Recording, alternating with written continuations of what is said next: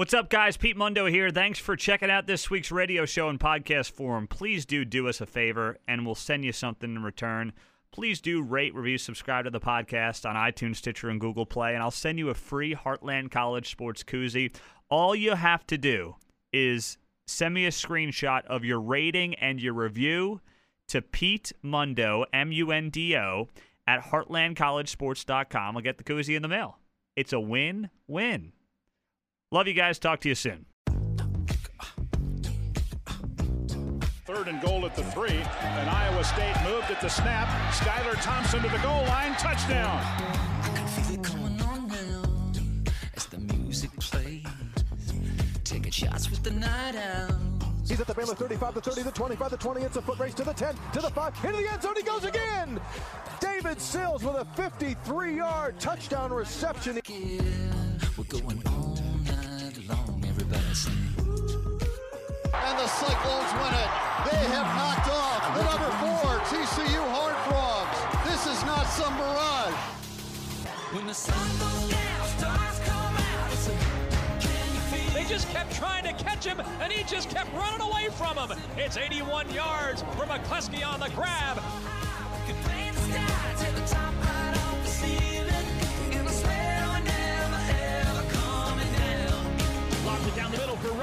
It's caught at the 10, to the 5, into the end zone. It's a touchdown! Oh.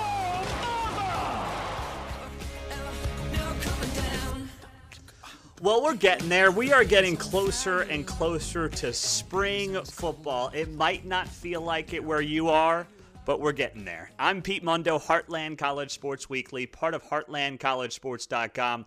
We're your independent Big 12 digital media outlet. Appreciate you joining us wherever you are joining us, whether it's radio, podcast, YouTube, whatever it might be. Thanks for making us part of what you're doing and getting through this terrible winter, at least here in Kansas City, when it comes to talking some Big 12 football. We're going to get to the hoops here coming up with Matthew Postins. A lot to get to there.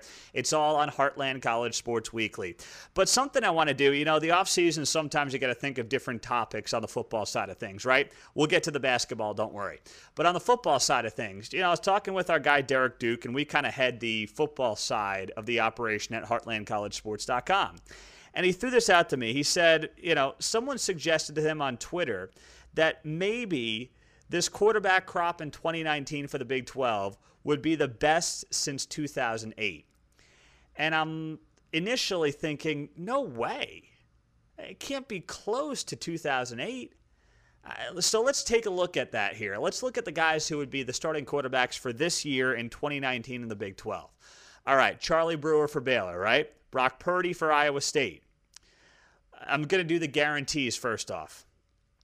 Skylar Thompson at K State, can we say that? Is that a guarantee? I think it is.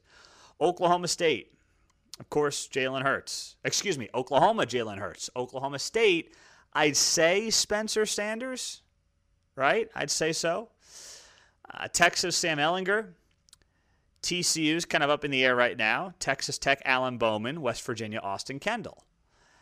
Now, it's a great group of guys, but there's not, I mean, maybe Jalen Hurts because he's playing for Lincoln Riley, but it's not like there's a lock for the Heisman in there, right? Maybe Jalen Hurts because of Lincoln Riley. And then is there a surefire first round pick in that group? Eh, Not that I'm seeing. Now, I know some of those guys are too young, like Brock Purdy, but uh, Charlie Brewer's a four year guy. I mean, he's a nice quarterback. He's a four year guy. Skylar Thompson. I mean, Sam Ehlinger's a good quarterback. He's, I don't even know if he would work in the NFL at this point based on what I've seen, but he's still got a couple of years, so he can grow into it. But is it the best since 2008? And when you compare it to the guys in 2008, I don't think it's close. You look back on 08 and you see guys like Sam Bradford. You see guys like Colt McCoy. You're seeing Zach Robinson. Don't forget, RG3 was a freshman that year at Baylor. You had Chase Daniel. You had Todd Reesing. You had Josh Freeman at Kansas State.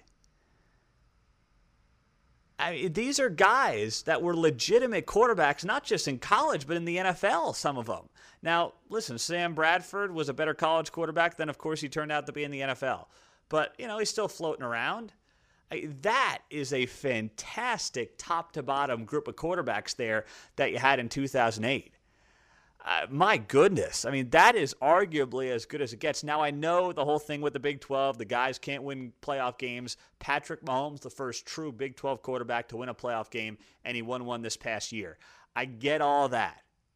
But when you talk about guys who have played in the NFL, who had major success in college, I, I, I don't think it's close, right? I mean, Bradford, McCoy, Freeman, RG3, uh, right off the bat. I mean, those are four guys off the top of your head that did a little something in the NFL. Uh, you're going to find four guys in this group right now in the Big 12 in 2019 that are going to play in the NFL. I mean, Austin Kendall, I, I like Austin Kendall. I liked him sparingly at OU. He was a big time recruit, a four star guy, but we don't really know what Austin Kendall is. Sam Ehlinger, Jalen Hurts.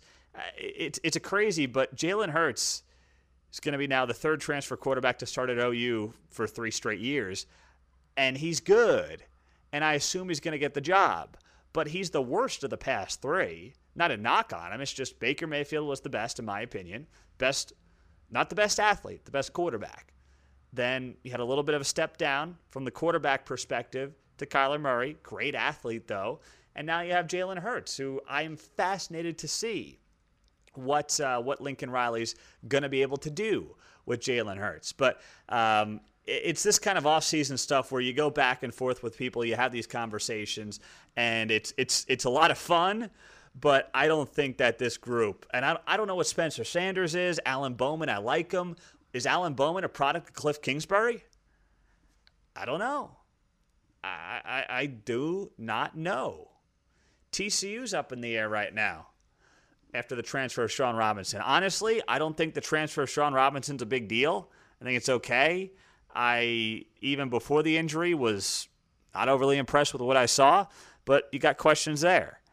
Uh, You know, the best of the group could end up being Brock Purdy. I just, you know, I don't want to anoint him that after a freshman season. I don't want to put that kind of pressure on him just yet.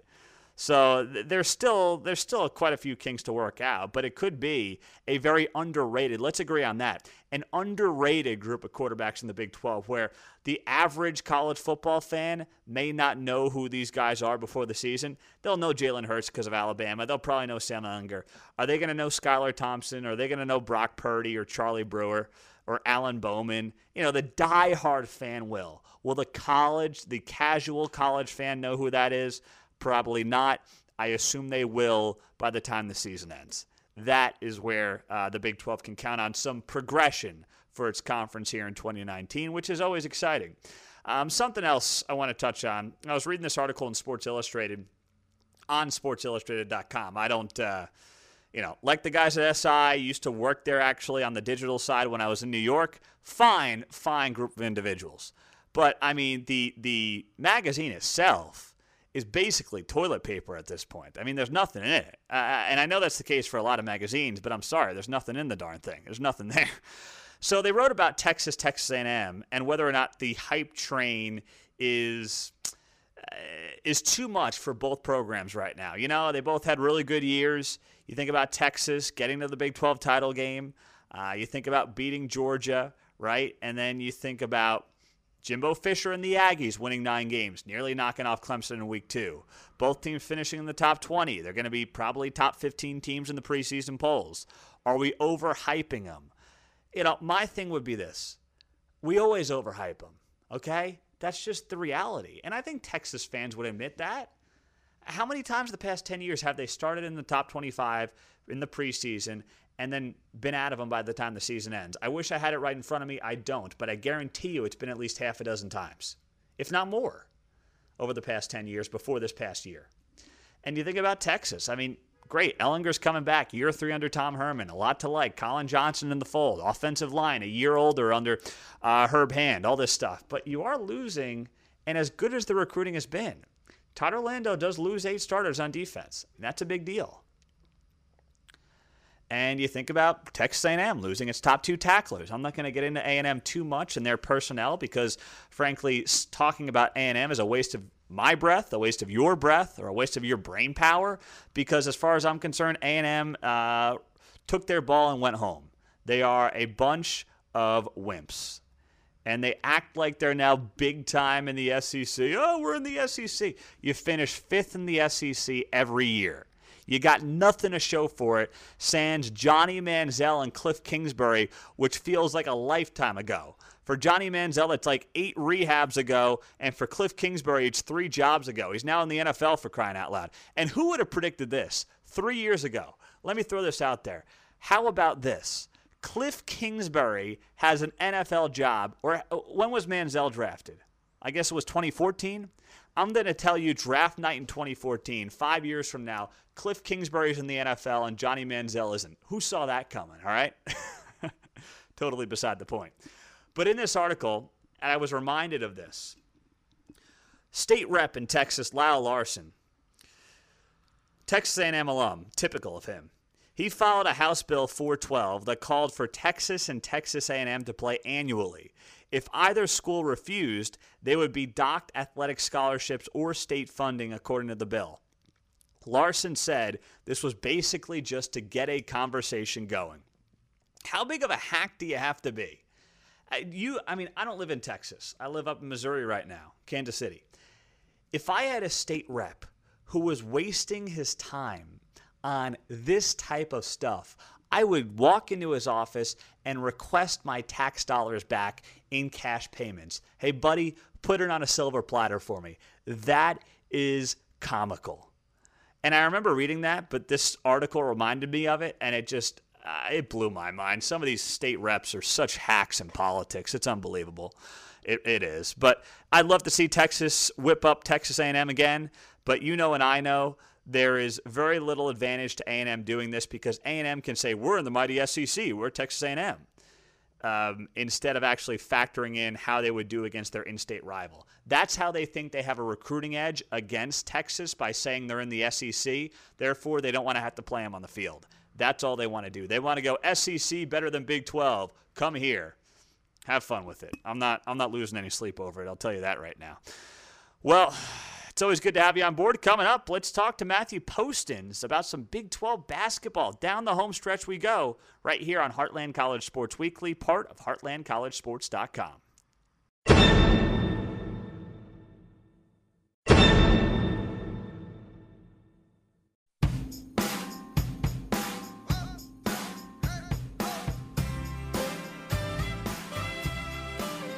Well, let's turn our attention to the final couple of weeks of hoops in the Big 12 Conference. I'm Pete Mundo, Heartland College Sports Weekly, part of HeartlandCollegeSports.com, your independent Big 12 digital media outlet.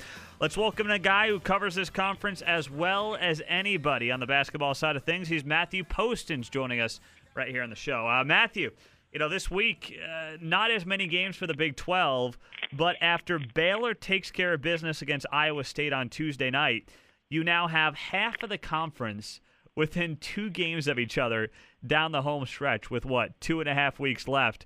Uh, as a fan, step away for a second here from the analyst perspective.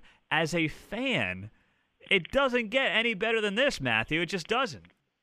No, this is NFL level parity right here. Yep. when you have that many teams within the top of the uh, conference lead going into the final five, six games of the season, uh, from a competitive standpoint and from a fan standpoint, that's exactly what you want. I mean, Baylor's a team that most of us gave up for dead a month ago, and they're in the out, they're on the outskirts, but they're still there.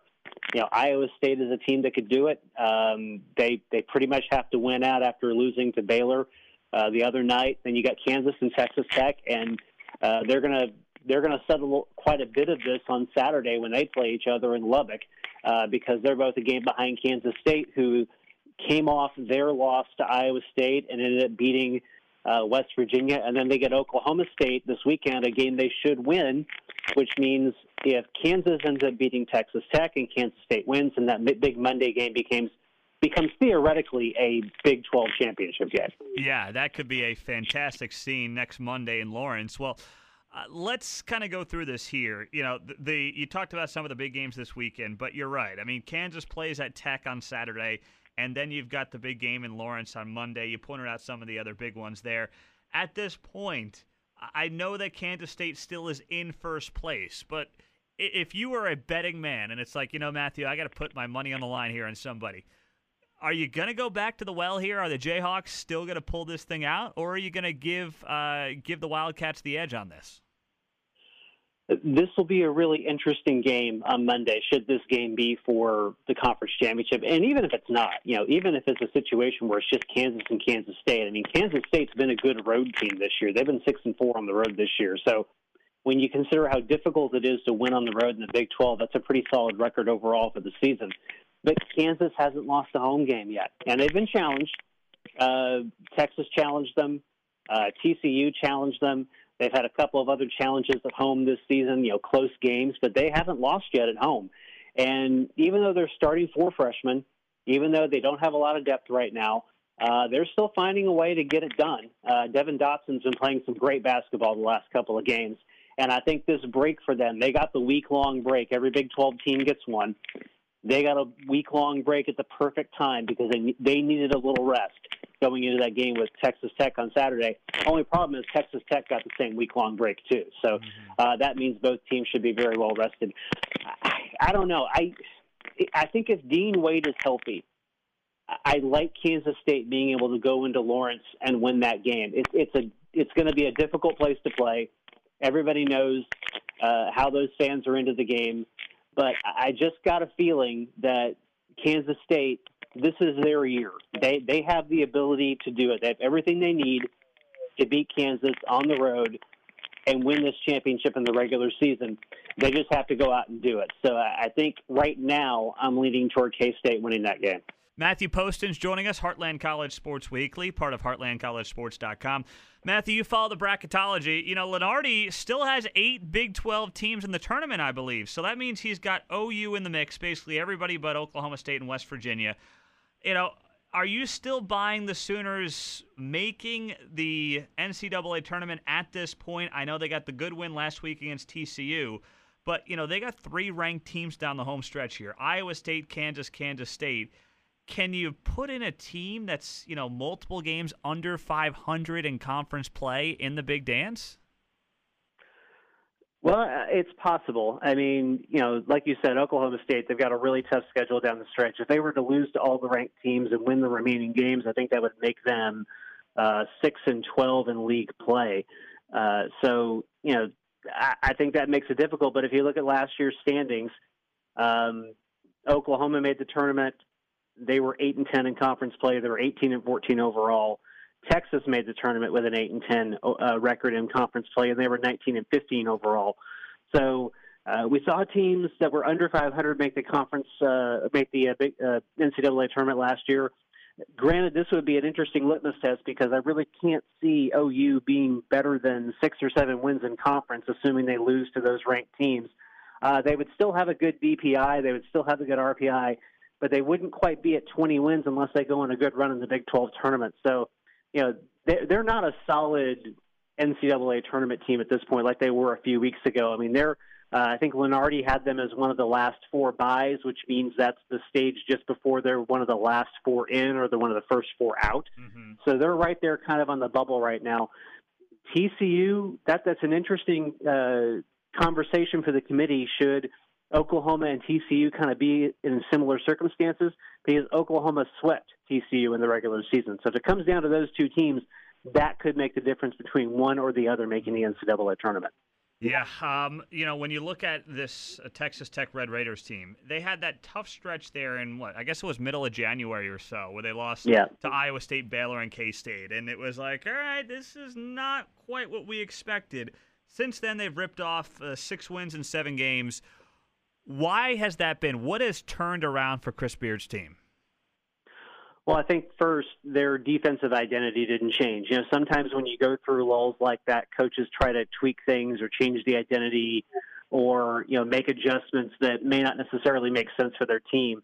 Uh, in this case, Chris Beard stayed the course. Their identity is a tough man-to-man defensive team, especially in the half court. and they stuck with that identity, and I think that served them well. But more importantly, on the offensive end, I think they started to rely too much on Jarrett Culver offensively, and it's not necessarily a bad thing. This guy could potentially be an NBA lottery pick after this season. But I, I think during that three game losing streak, there was a little bit too much of the rest of those guys on the team standing around and watching Jarrett Culver do something because he'd kind of rescued them a couple of times. He'd rescued them against West Virginia early in the season and another game, I think, against Texas uh, early in the season. So there was some of that standing around and watching the star do his work. Now, when you watch them offensively, it, it's a much more cohesive unit. Culver's still getting good games, but Davide Moretti, uh, Tariq Owens, Matt Mooney, uh, they've got three or four guys now, in addition to Culver, that are giving them solid offense night in and night out. And it's that balanced approach that Chris Beard wants to lean on as they go through the rest of Big 12 play and get into the NCAA tournament. That more than anything has allowed them to get out of that three game lull and get back to winning six out of seven, like you said. Mm-hmm. You know, Matthew, as as we talk about the depth of this Big 12 team or Big Big 12 conference, do you see a team, you know, Kansas State as a veteran squad, not a ton of depth necessarily, but you like to have a veteran team going into the big dance.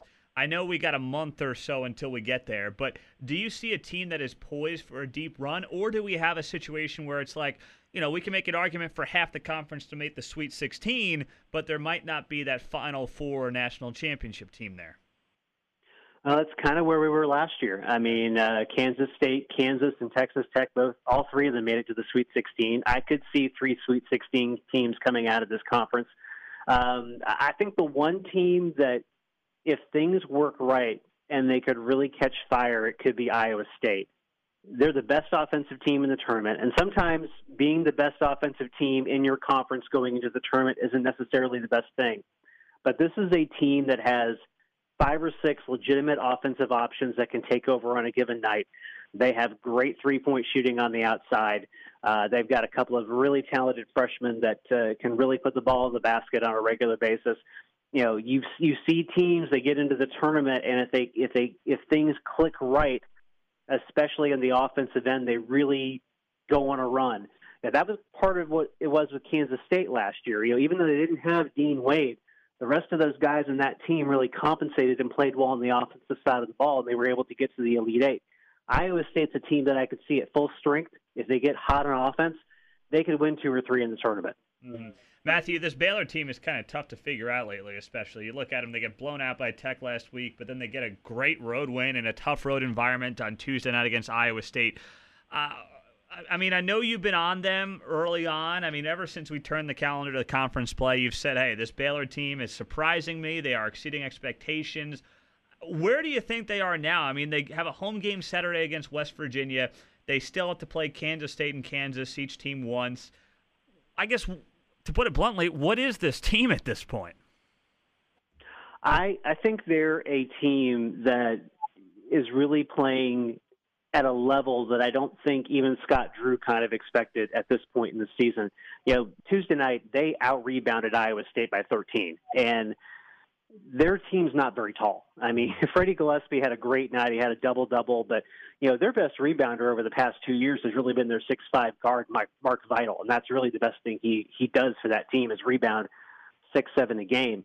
They they get it done rebounding with effort. They get it done by using fundamentals. And you know Scott Drew said after that game that it's a mindset. You know the the seniors tell the freshmen rebounding is what we're about. And if you if you give a lot of effort on the rebounding side of the ball, you can take care of some of the other deficiencies that you have. And their biggest deficiency right now is injury. Makai Mason has the injured toe. He played the other night. He had 14 points. They don't have King McClure back yet, but the injuries that they've had this season have allowed players like Freddie Gillespie, Freddie Gillespie, and Flo Thamba, and uh, Jared Butler to progress quicker than I think anyone expected them to after the first two months of the season. So now you have a team that is really instead of being you know focused around Tristan Clark who's hurt, you now have a team that is really guard focused around Mason and McClure and Butler, and then you have an interesting inside game where Freddie Gillespie is starting to give you more on the inside. Thamba can give them something off the bench. So they have a little bit more of an inside out game than they probably had at the beginning of conference season.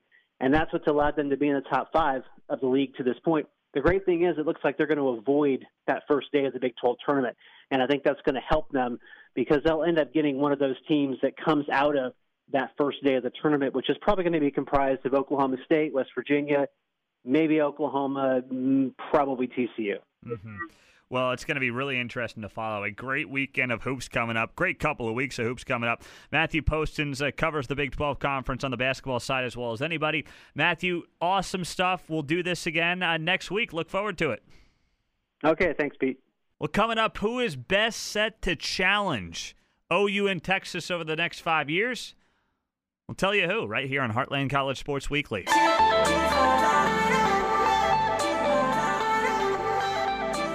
you know, I don't do this very often, if ever, but I'm going to share and give some love to a guy that, yes, is a staple in the SEC. I, I got to do it once in a blue moon. I'm willing to. Pete Mundo, Heartland College Sports Weekly, part of HeartlandCollegeSports.com. You know, you're sitting there, it's the tail end of winter. Yes, basketball's down the home stretch, March Madness around the corner, spring ball around the corner, but you're dying for something to latch onto. Maybe you need a little bit of motivation today. Maybe that's what you need. Well, let's get it from a guy who is a controversial figure, although I admittedly don't know why there's any controversy around him or behind him. And he's Tim Tebow, the former Florida Gators quarterback, who I respect the heck out of. I like more than anybody else in the SEC combined. Take all my love for the entire SEC, and it does not come close to Tim Tebow, who I respect the heck out of. You know, the guy could be playing Major League Baseball this year, depending on whether or not the New York Mets call him up. He had a great moment of inspiration this week. That's about a minute long clip that I will share with you right here on Heartland College Sports Weekly. Here is what Tim Tebow had to say. Uh, You know, it's it's really trying to keep perspective and um, and not letting other people define you because they sure do want to.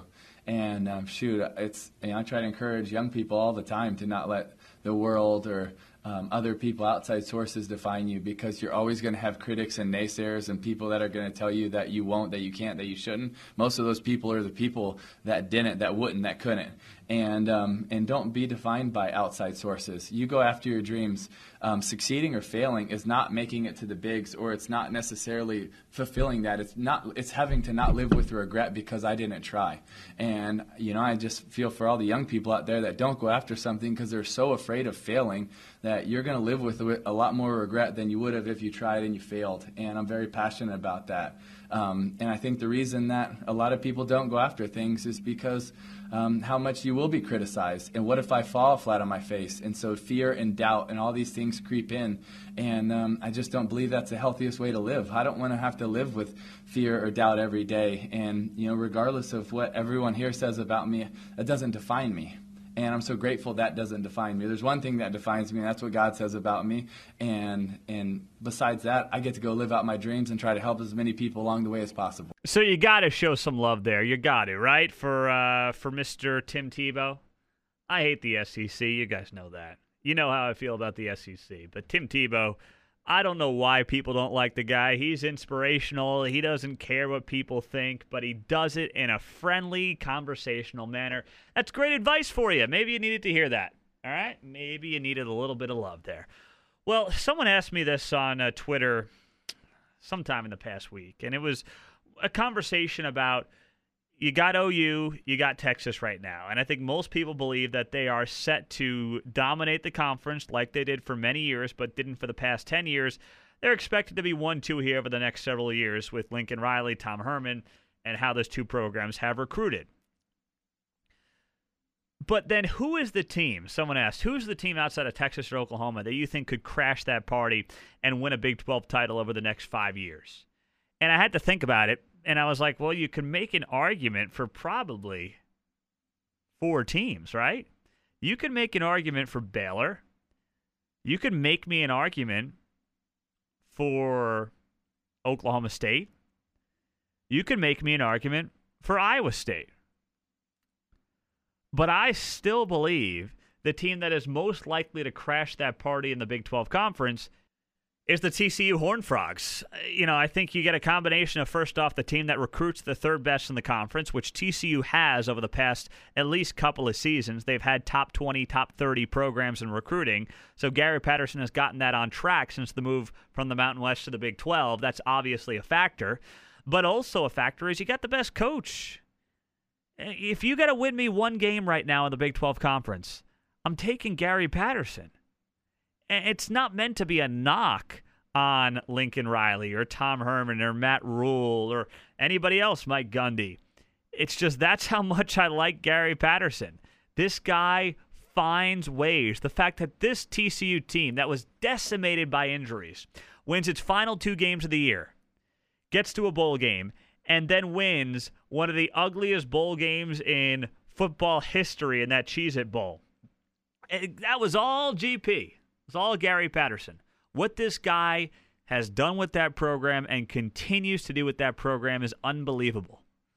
So I still believe that when you talk about which team is in the best position to crash the Texas Oklahoma party, it's still TCU. It doesn't mean it can't be Baylor or Iowa State or Oklahoma State. It can be those teams. And who knows? Maybe we're talking in a year about that being Texas Tech or that being West Virginia, depending on how the coaching staffs do there. So there are possibilities, but right now I still have to give Gary Patterson and TCU the edge. Now, obviously, we don't know what the heck's going on at quarterback there.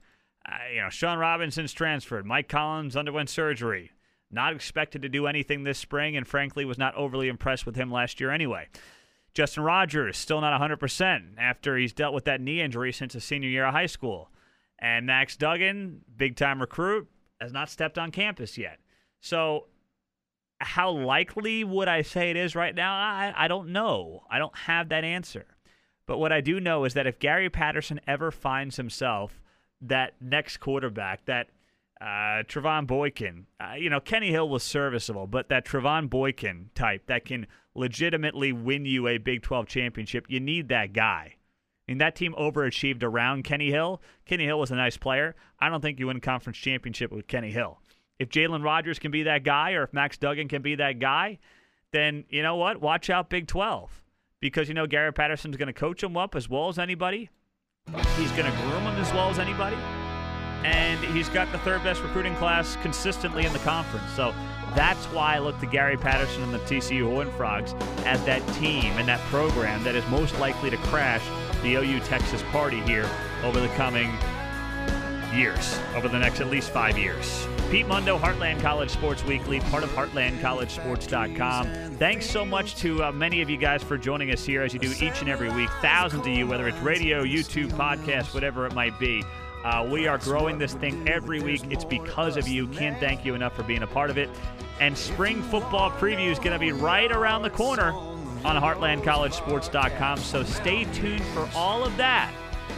Hold on to your seat. Enjoy the hoops the next several days. Have a great week, and we'll talk to you next week, same time, same place, right here on Heartland College Sports Weekly, a part of HeartlandCollegeSports.com.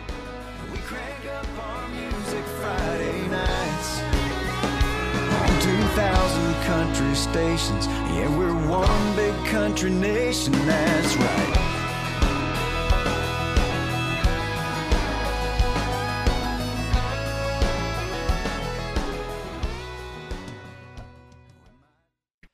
Thanks, guys, for checking out this week's show. Really do appreciate it. We're growing because of you. Please do leave that rating, um, review, subscribe. And if you email me your rating and your review to Pete Mundo, M U N D O, at heartlandcollegesports.com, I will send you a free koozie in the mail. Good deal, guys. Thanks so much. We'll talk to you next week.